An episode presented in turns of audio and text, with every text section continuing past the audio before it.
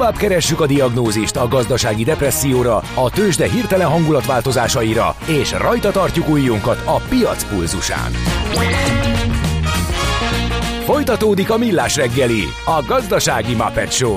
Ezt most vegye be és nyugodjon meg! A Millás reggeli főtámogatója a Schiller Flotta Kft.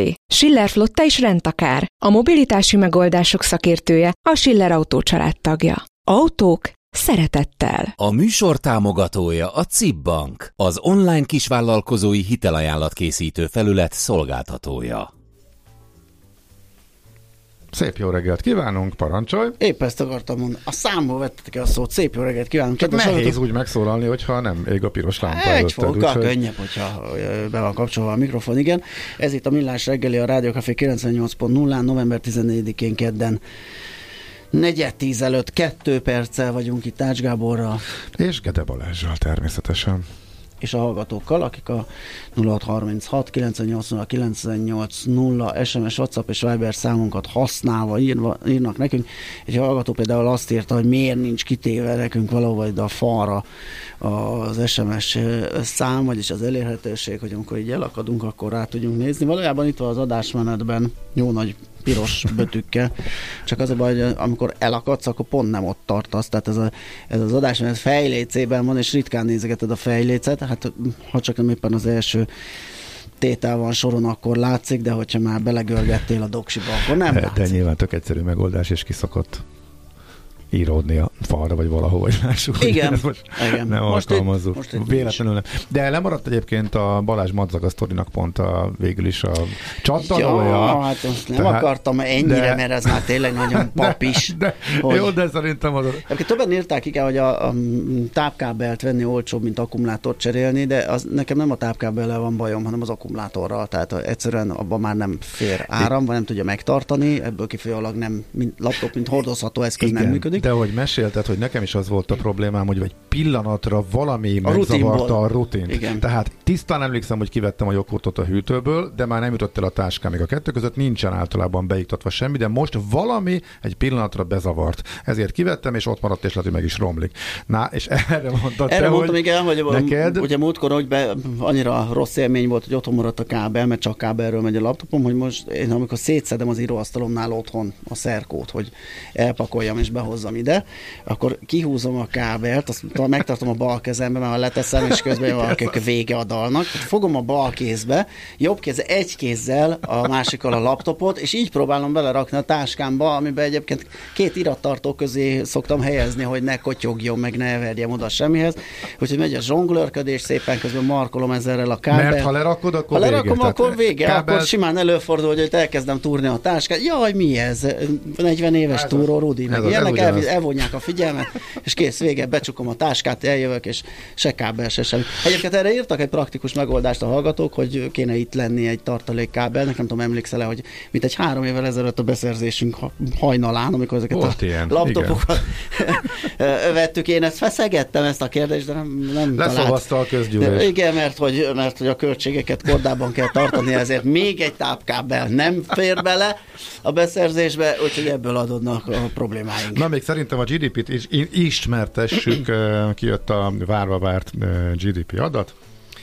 Hát technikai növekedésben van Magyarország, én ezt mondanám, mert megy a helye húja, hogy kijöttünk a recesszióból, de hogyha a recessziót is lehetjük technikainak, hogyha két egymás után következő negyed évben rossz adat jön, akkor még a négy rossz adat utáni első növekedési adatot én csak olyan félve merem annak ö, kikiáltani, hogy kijöttünk a recesszióból, bár valószínűleg ez nem egy egyszerű kiugrás, nem tényleg elkezdünk ö, növekedni, szóval 9 kal nőtt az előző negyed évhez képest a magyar GDP GDP a harmadik negyed évben. Az egy évvel korábbihoz képest ez 3 kal kisebb teljesítmény, és hát itt bajban voltunk az elemzői konszenzussal, mert attól félünk, hogy most már a konszenzus konszenzusát is számolnunk kell, mert attól függ a konszenzus, hogy kiadja össze kinek a várakozásait, és itt több csoport is lehet párhuzamosan, de nekünk egy, van egy olvasatunk, egy olyan elemzői konszenzusunk, ami szerint a, jó, ez jobb lett. Egy picikével jobb lett. A portfólió viszont azt írja, hogy az ő számításai és az ő általuk megkérdezettekből keletkeztetett konszenzus alapján meg rosszabb lett a növekedési adat. Hát nagyjából oké, és akkor szerintem így ezt szűrhetjük le. Most jöjjön a mesélő a múlt rovatunk, mert hogy neked van méghozzá egy nagyon fontos és érdekes figuráról. Magyarország első polgári származású, ráadásul háromszoros miniszterelnökéről lesz szó a 175 éve született Vekerle Sándor. Mert csak előtte egy közszolgálati közlemény, mm-hmm. hallgató azt írja, hogy doktor úr az aksi cserét nem érinti a bitlocker, ezt ne higgyétek el senkinek. A bitlockernek pont az a szerep, hogyha aksi cserével, tehát hogyha az, az aksi csere ugyanaz, mint a kiveszed a háttértárat, tehát megszűnik egy, uh-huh. egy áramellátás, és onnantól totál lezára a, a cucc nem lehet visszakódolni a rajta lévő adatokat. Ezt nem én találtam kéne, ez béna vagyok, ezt a uh-huh. szervizbe mondták. Aha. És azért kell már az aksi cseréhez is, hogyha van ilyened visszafejteni. Aki szerencsés, és tudja, hogy hogy került rá a BitLocker, és van hozzá egy föloldó kulcsa, az, az egy szempillantás alatt uh-huh. megcsinálja. Én azt se tudom, hogy ki zárta le, vagy ki élesítette a BitLocker. Nekem vissza kell fejteni az egész háttértárat, ez egy 4-5 órás meló, és utána vihetem el szervizbe a aksi cserére. Nekem egyelőre ezt az instrukciót adták a szakik. A történelem ismétli önmagát, mi pedig a történelmet. Érdekességek, évfordulók, események. Azt hiszed, külön vagy, mint dédapáid? Majd kiderül. Mesél a múlt. A Millás reggeli történelmi rovata. Nos, nézzük akkor Vekerle Sándor életét, munkásságátról. Egyébként nekem miután ugye pénzügyminiszter is volt, és miniszterelnök is írta el, Szélkámán jutott eszembe. Egyébként nagyjából azt hiszem, ők ott ilyen néha ilyen váltásban, uh-huh. hanem is közvetlenül, de ott egy időben dolgoztak és regnáltak. De majd mindjárt tisztázzuk ezt a képet Katona Csaba történés segítségével. Szia, jó reggelt! Szervusztok, jó reggelt kívánok! És valóban nem csak háromszoros miniszterelnök volt idézőjelbe téve a Csakot Vekerle Sándor, hanem kiváló pénzügyi szakember is. Ettől még nem volna egyenes, ebből nem következne egyenes, hogy pénzügyminiszter is lett, de az is lett. Uh-huh. Úgyhogy valóban egy roppant érdekes életút van mögötte. És ugye a halála évfordulóján emlékezünk meg róla, hiszen a, a, bocsánat, halála születése. 1848. november 14-én 175 éve született, ugye a forradalom és szabadságkar tévében. Ebből viszont az is következik, hogy ahhoz a nemzedékhez tartozik, amelyiknek a felnőttségre való eszmélése, az ifjúkora, a tizenéveinek a vége az már ugye a monarchia időszakára esik, 1867-től ugye a rendi államot fölváltja a polgári állam, ami lehetővé teszi azoknak az embereknek a felemelkedését immáron rendi korlátok nélkül, akik a saját tehetségük, vállalkozókedvük, befektetőkedvük, tudásuk révén szeretnének előre jutni a társadalmi ranglétrán, és hát Mekerle Sándor tipikusan ilyen self-made man. Mert ha megnézzük az ő hátterét, akkor a következőt fogjuk látni, hogy édesanyja magyar, édesapja sváb, innen a dupla vés Bekerle név, Móron látta meg a napvilágot, Fejér megyében.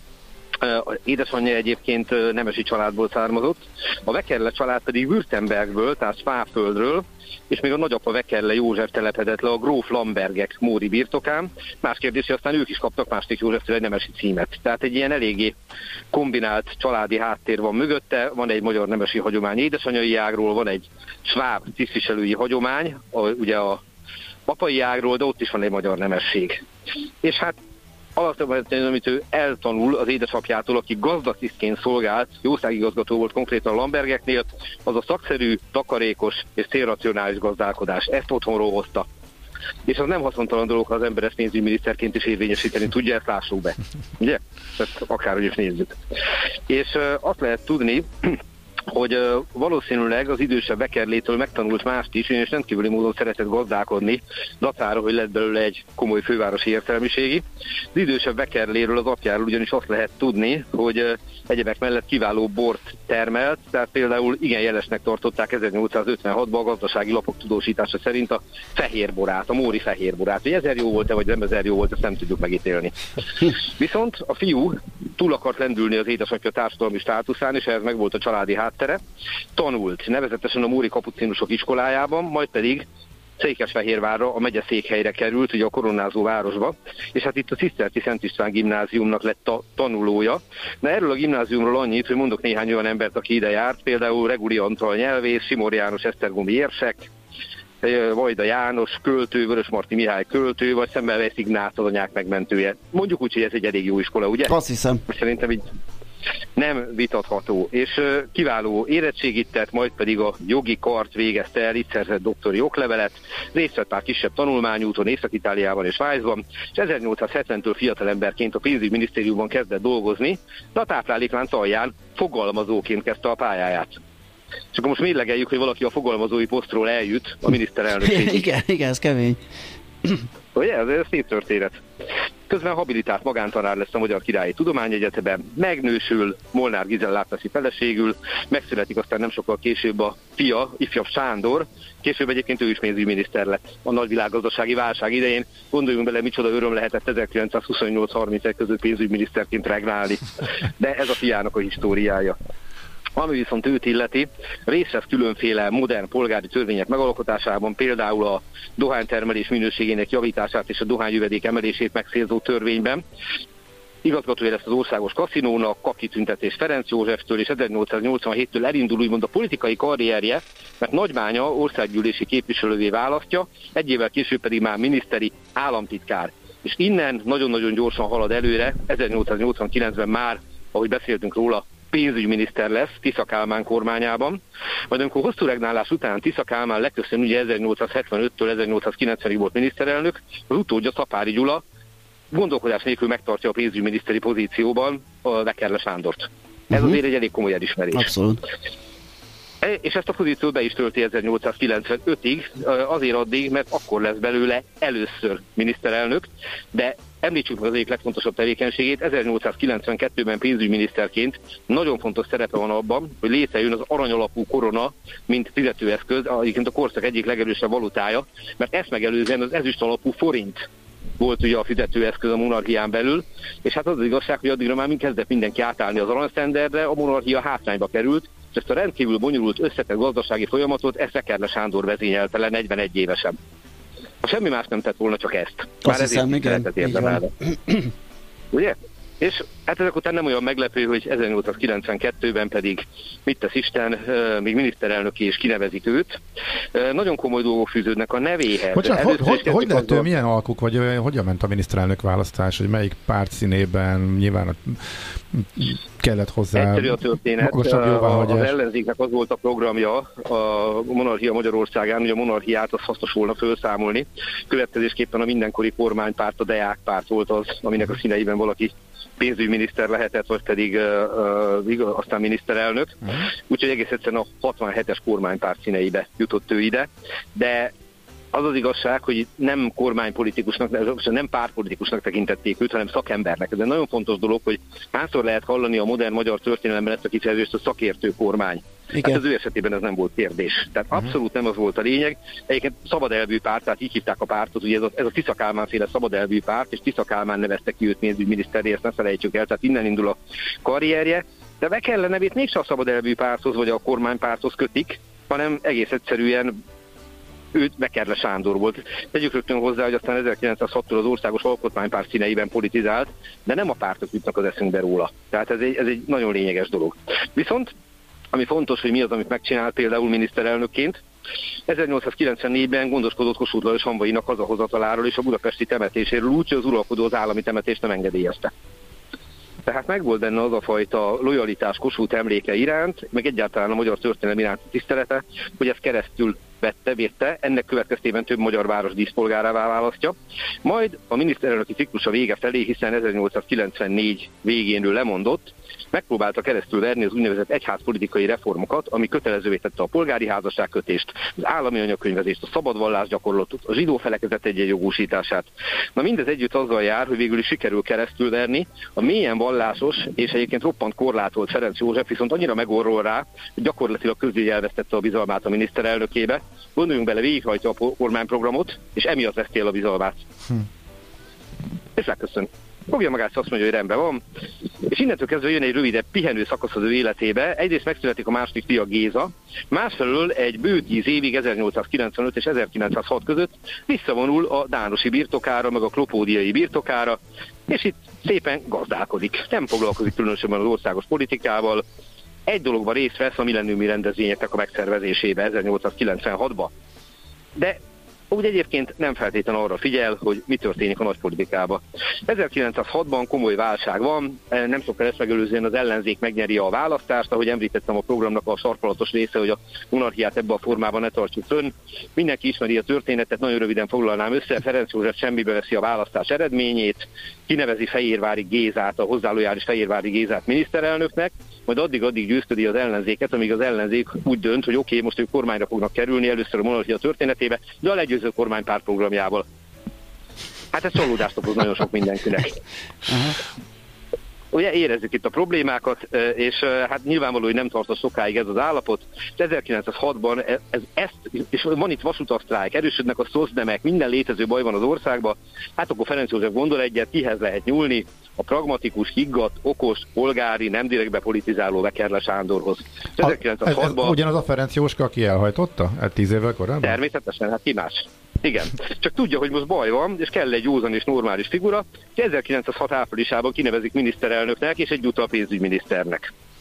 Ekkor Temesvár országgyűlési képviselő egyebek mellett, és ő az, aki aztán 1906. október végén megszervezi második Rákóczi Ferenc ünnepélyes újratemetését, amikor ugye Isztambulból hazahozzák a hambait, és Kassán eltemetik, a Kassai Dómban mai napig ott nyugszik, és ezzel sikerül egy olyan országos eseményt szervezni, ami, ami a nemzeti minimumot megteremti, mert ennek mindenki örül. Tehát hihetetlen jó ütemérzékkel csinálta meg ezt a, ezt a dolgot. 1909-ben csinál egy adóreformot, és idézem az adóreformjának a lényegét, az adóreformot nem a kincstár jövedelmének szaporítására kívánjuk felhasználni, hanem az előálló többletjövedelmet a nép legszegényebb rétegeit aránytalanul terhelő adóknak a leszállítására, illetve teljes megszüntetésére kívánjuk fordítani. Na, hogy is van ez? Hm. Hát gondolkodhat így egy pragmatikus pénzügyminiszter, és gondolkodhat. Azt gondolom, hogy semmi más nem csinált volna, megint csak. Tot, úgy tűnik, száz évvel ezelőtt még e, gondolkodott. Hozzáteszem, hogy mire, mire ezt az egészet sikerült keresztül verni az 1922, de azért mégiscsak sikerült ugye előrelépnie, és ne felejtsük el a nevéhez fűződő Vekerletelep építését, ugye a 20. század Igen. elején. Igen. A mai napig ugye dísze Kispestnek. 1910-ben aztán fogja magát, és úgy ítéli meg, hogy megfáradt ebben az egészben, és megint visszavonul a politikától, és igazából innentől kezdve tök logikus lenne, hogy a Dánosi, ma Dánszem Miklós és Nyáregyházai pusztán levő birtokán csendesen elgazdálkodhat, dohány termeszt, közben megválasztják a Magyar Tudományos Akadémia igazgatójával, a tiszteleti tagjává, és a visszavonulásának van egy olyan oka, ami sajnos elkerülhetetlen és gyógyíthatatlan volt ebben az időszakban. Súlyos cukorbetegség kínoszta őt. Oh. Viszont 1917-ben egész augusztusában, negyedik Károly, ugye előző évben hunyt el Ferenc József, megint felkéri őt, hogy legyen kormányfő. Hát 17-ben nem jó kormányfőnek lenni Magyarországon és meddig tartott az ő kormányfősége 18. október 31-ig. Ugye ez az az időszak, amikor negyedik Károly szegény, aki hát nem tehetett arról, hogy az ország a háborúban volt, és a legrosszabbkor került trónra, megpróbálja különféle megkésett engedményekkel egybetartani a széthullóban levő monarchiát, Vekerle ebben igyekszik a segítségére lenni, de ez egy mission impossible. Ezt mindannyian tudják. De Vekerle tisztességére jellemző 18. október 31-ig, tehát egyszerűen fogalmazva az utolsó napig kitartott, és közben még pénzügyminiszter is. Tehát nem az a típus volt, aki, hogyha azt mondták, hogy baj van, segít Sándor, akkor, akkor visszavonult volna. Károly Mihály köztársaságában nem vesz részt, ennek ellenére a tanács köztársaság idején internálják és túszként fogva tartják, tehát kumbéláljék a bolsevik diktatúra idején, és 19 után, amikor kiszabadul, akkor igazából már nem hajlandó komolyabban belemenni a politikába, döntően az egészségi állapota miatt. Visel egy-két dísztisztséget, viszont annyira elhatalmasít rajta a betegsége, hogy 1921. augusztus 26-án Budapesten meghal, az rá az iránta tanúsított tiszteletet jellemzi, hogy egyrészt ugye a Nemzeti Sírkertbe temetik el, és a ravatala pedig a Magyar Tudományos Akadémia épületében volt.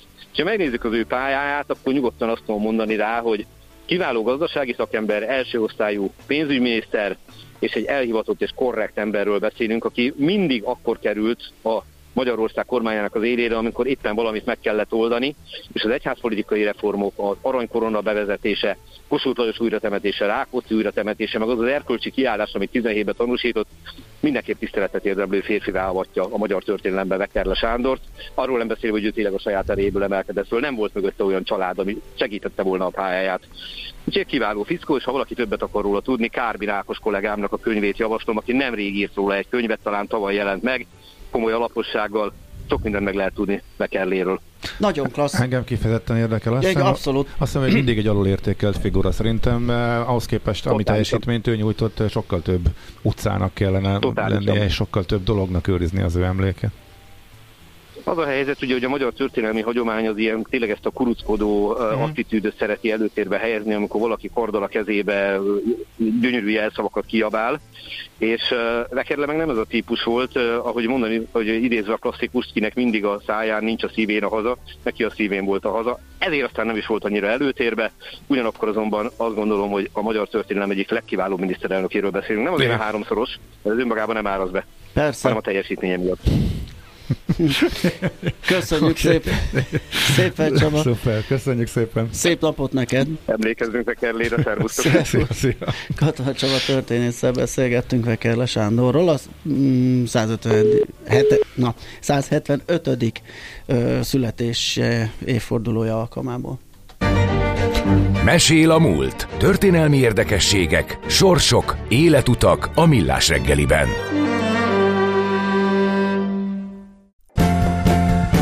Az agy sokkal hajlamosabb elsorvadni a túl kevés használattól, mint elkopni a túl soktól. Millás reggeli. Tőzsdei és pénzügyi hírek első kézből a Rádiókafén, az Equilor befektetési ZRT-től. Equilor, 1990 óta a befektetések szakértője.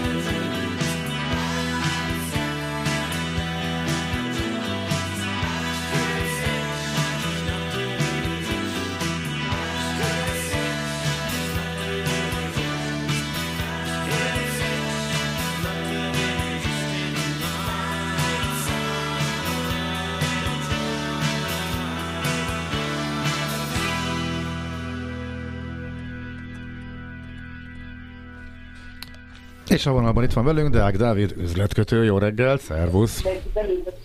Sziasztok, jó reggelt! Szia, jó reggelt! Repesztünk a GDP adatra? Hát azt nem mondanám, Budapest értéktős, de gyakorlatilag mozgás nem mutat, 4 pont mínuszban a Bux Index. Gyönyörű. 57.089 ponton, forgalom sem túl magas, 433 millió forint. És hát ahogy a vezető részvényeket nézem, azért itt is vegyes a kép, ugyanis két vezető részvényünk tud egy picit emelkedni, OTP 20 forint pluszba 13.800 forinton, a MOL 2 forint pluszba 2836 forinton, és a másik két blue chipünk pedig kis mínusz mutat, 25 forint mínuszban a Richter 8845 forint, és hát a legnagyobb mozgást a Telekom mutatja, 4 forint mínusz, ez közel egy 0,7%-nak felel meg, 602 forint a hazai telekommunikációs vállalat. És hát talán ami érdekes, hogy itt a reggeli kereskedésben az egyik legnagyobb forgalom továbbra is az Appenin részvényben van, 385 forinton kereskedik, 10 forint mínusz, ez 2,5 százalékos mínusznak felel meg, de a 434 millió forintos forgalomból 144 millió az Appenin volt, és ezzel jelenleg a legforgalmasabb papír a budapesti értéktősdén. Hát többre gondoltunk, hogyha e, még a vártnál is jobb lett a GDP adat, e, hogy esetleg jobban megörül a piac, de ezek szerint még várják a további infókat, gondolom. Így van, egyébként forintpiacon sem látunk olyan óriási mozgást a GDP adat hatására. Aha gyakorlatilag néhány fillért tudott erősödni a főbb devizákkal szemben.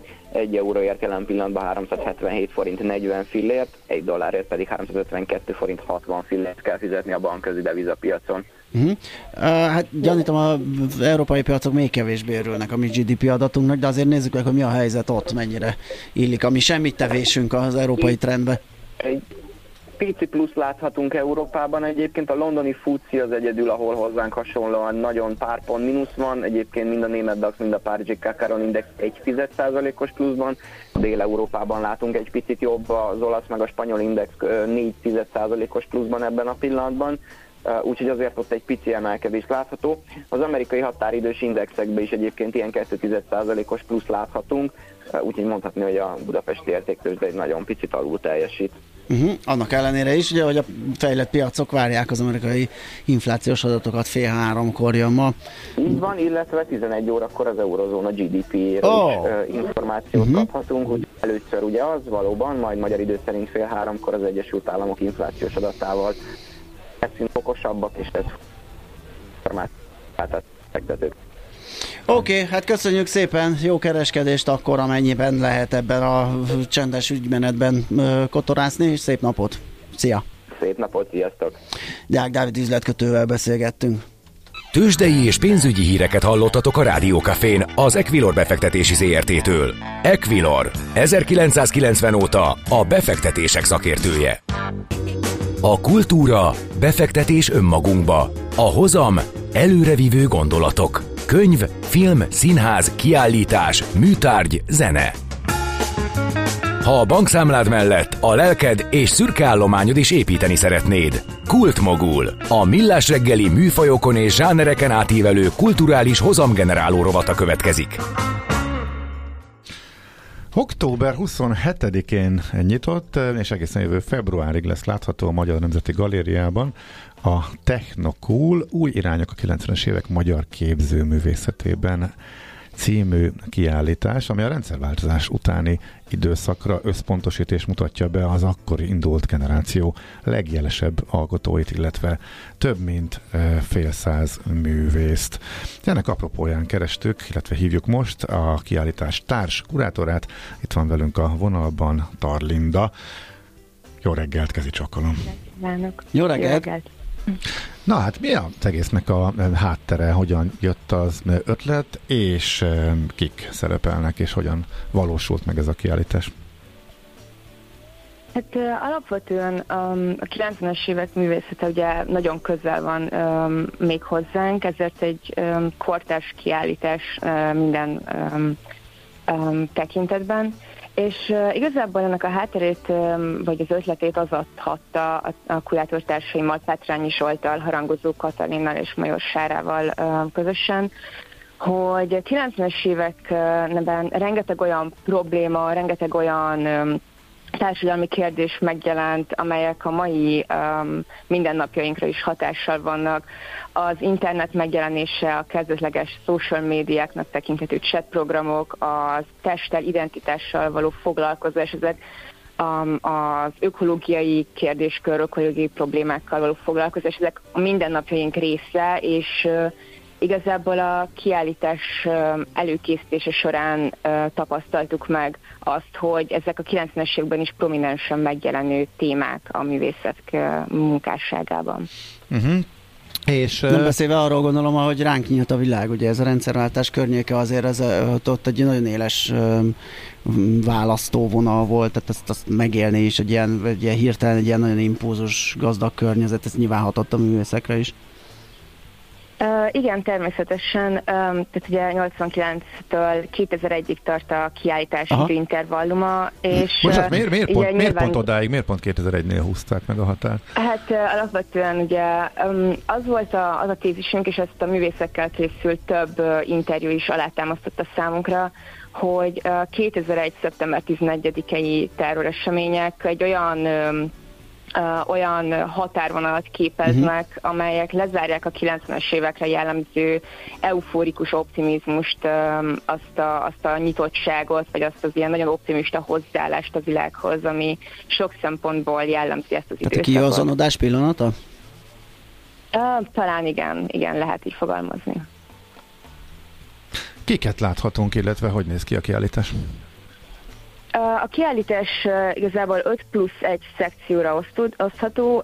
Itt az első 5 plusz 1, ez egy előzmények, egyfajta tisztelgés azok felé a nagy jelentőségű művésztanárok, mint például Maurer Dóra, Birkes akik hatással voltak a 90-es években induló művészgenerációra. Ezen felül pedig az e- ebből adódóan az ekkor fiatal pályája elén álló művészgeneráció alkotóit mutatjuk be, um, Nagy Kriszta, Komorócki Tamás, Genis Tibor, Német Hajnal, Bőti Balázs, uh, de igazából nagyon sokáig sorolhatnám, szem, ugye, hogy önök is elmondták, um, közel száz alkotót állítottunk ki különböző uh, műveikkel. És a zene nagy szerepet játszik, illetve a DJ kultúra, a techno berobbanása, úgymond. Ez milyen formában jelenik meg a, a kiállításon, hogyan függ össze? Um, a kiállítás minden szekciójához lét, létrehoztunk egy zenei válogatást, ahol különböző albumok tematikusan bemutat, be vannak mutatva, illetve ezek meg is hallgathatóak Spotify linkekkel, illetve a, a helyszínen helyezett lejátszók segítségével is ebbe bele lehet hallgatni. Uh, ugye itt a DJ kultúra több ponton is hatott uh, az ekkor induló művészgenerációra. Egyfelől az álnév, az alteregók létrehozása még nagyon hangsúlyosan megjelenő um, kérdéskör. Másfelől pedig a sampling vagy mixing, tehát amikor más elemeket használunk fel, alkotunk újra, és ezáltal hozunk létre uh, új alkotásokat. Uh, szintén egy megfigyelhető minta talán, ami sok alkotónál, sok műalkotáson megfigyelhető. Uh-huh. Milyen arányban vannak a műalkotások? Tehát mennyi festmény, szobor, fotók, hogy, hogy néz ki, hogy képzeljük el?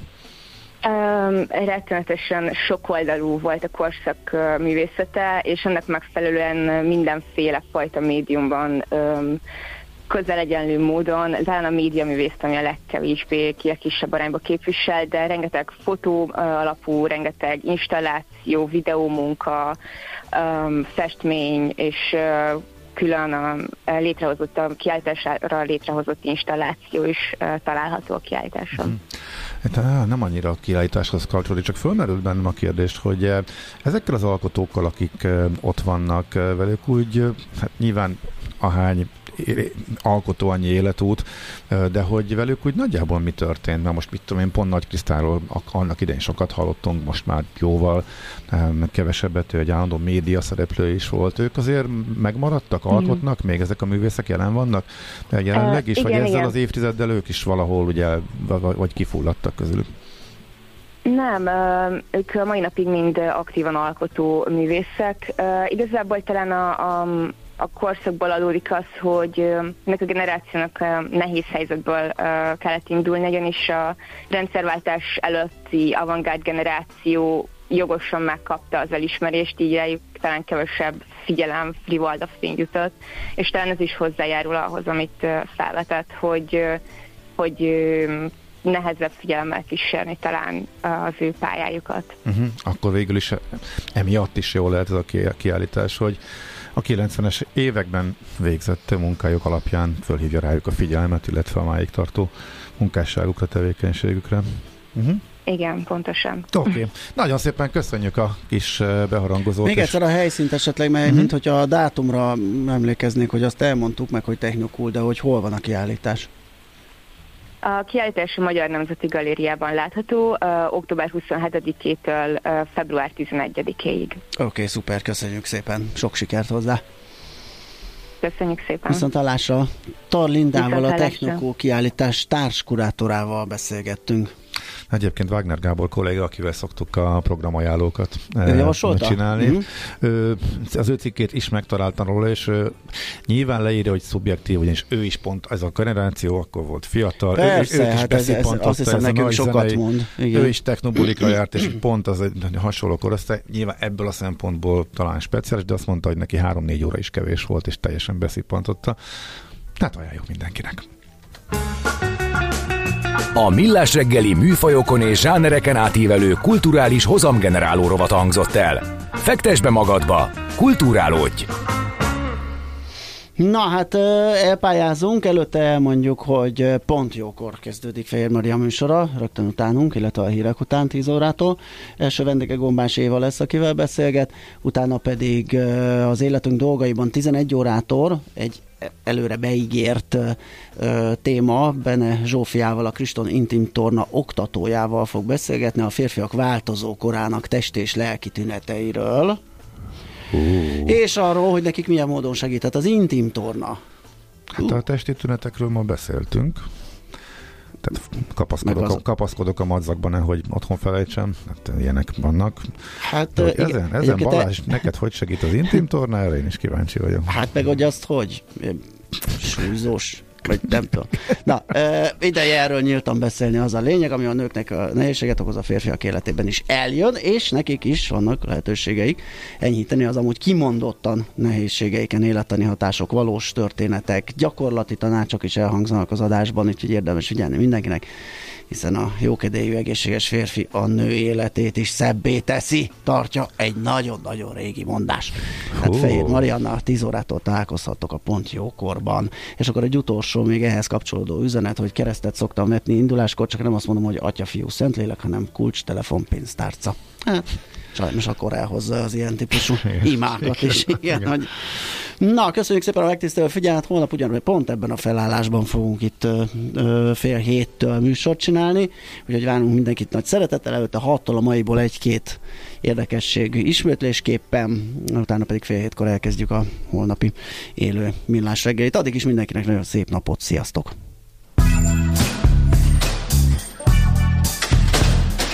Már a véget ért ugyan a műszak, az ügyelet azonban mindig tart. A sürgősségi és félig zárt osztályon holnap reggel újra megtöltjük a kávésbögréket, és felvesszük a piaci stetoszkópot. Addig is keressetek minket közösségi rendelőnkben a Facebookon, a mai adás podcastjét pedig a rádiókafé 98hu és millásreggeli.hu oldalakon, a Spotify-on és a Google Podcast-en. Millás reggeli. A Rádiókafé gazdasági Muppet Két dologban bízhatsz.